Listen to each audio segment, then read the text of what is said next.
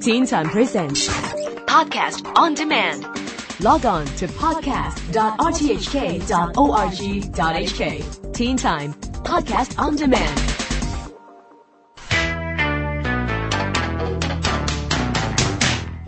This is the Teen Time Science Blog. I'm Neil Chase. Science! If you remember the story of the Titanic, then you'll recall that a huge ship scraped a large iceberg which caused it to sink.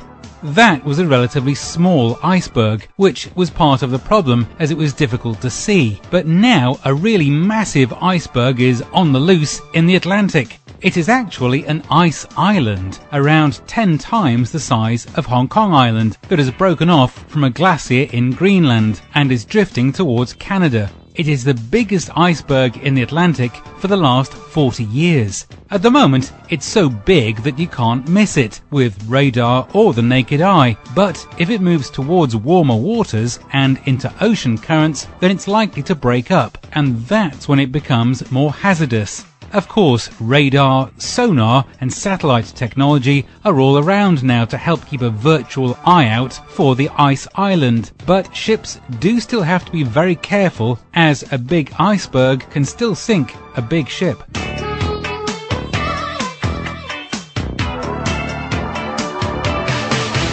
Nobody would ever claim that deep-fried fast food is good for you, but as long as you don't overdo it, then once in a while it shouldn't hurt you. But heavy doses of fried food will increase your cholesterol level, and so how about serving anti-cholesterol drugs with that burger and fries? That is what a group of researchers at Imperial College London are proposing. They are suggesting to fast food joints that for every greasy meal comes a free statin drug. Statins are types of drugs that can reduce cholesterol, and so they say that by handing out the drugs at the same time as the fries, that one would cancel out the cholesterol effects of the other.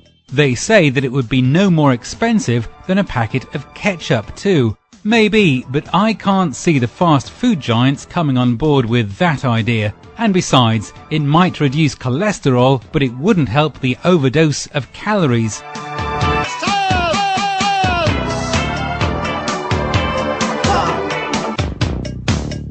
It's hard to imagine a world without antibiotics. The drugs that kill infections and bacteria and make recovering from disease or surgery more successful. It was only in the 1930s and 40s that these became widely used, but they have changed medicine forever. However, as you might have heard, there are more and more so-called superbugs that are gaining resistance to antibiotics. And also, some doctors give out too many antibiotics when treating some conditions, like viruses, which they have no effect on. So is the time approaching when we will have to do without antibiotics again? That is what some doctors are suggesting, that the miracle medicines have been made ineffective by the very bacteria that they were designed to knock out. Those bacteria are evolving faster than we are creating new drugs to combat them. A lot of modern medicine would be impossible if we lost our ability to treat infections. Recovering from transplant surgery or just having your appendix removed would be very risky. So, will we be able to develop new drugs before existing antibiotics become useless? We can only hope so, yes. It will be many years, if ever, before a man goes to the planet Mars to start a colony there.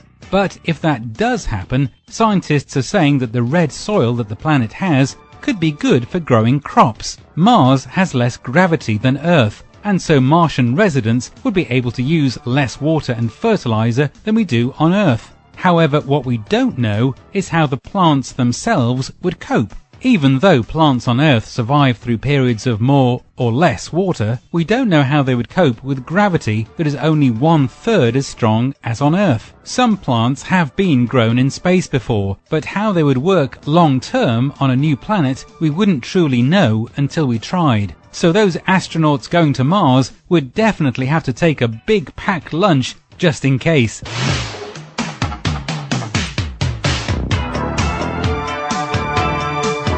Science. It might have happened already. or it might be yet to come, but technology experts are estimating that sometime this month, the 5 billionth device will be plugged into the internet. Until recently, that was mostly computers, but now an ever-growing number of smartphones regularly use the net too. And with more e-readers, web TVs, and iPhone-type devices, that number is set to grow 4 times in the next decade. It's almost impossible to know the actual number of devices connected to the internet at any one time, and so there'll be no celebration when we reach that magic 5 billion number, but who knows, it might have even been you. I'm Neil Chase, and that's it for the Science Blog for this week. Read it back again on the Teen Time website, and I'll see you next week for more.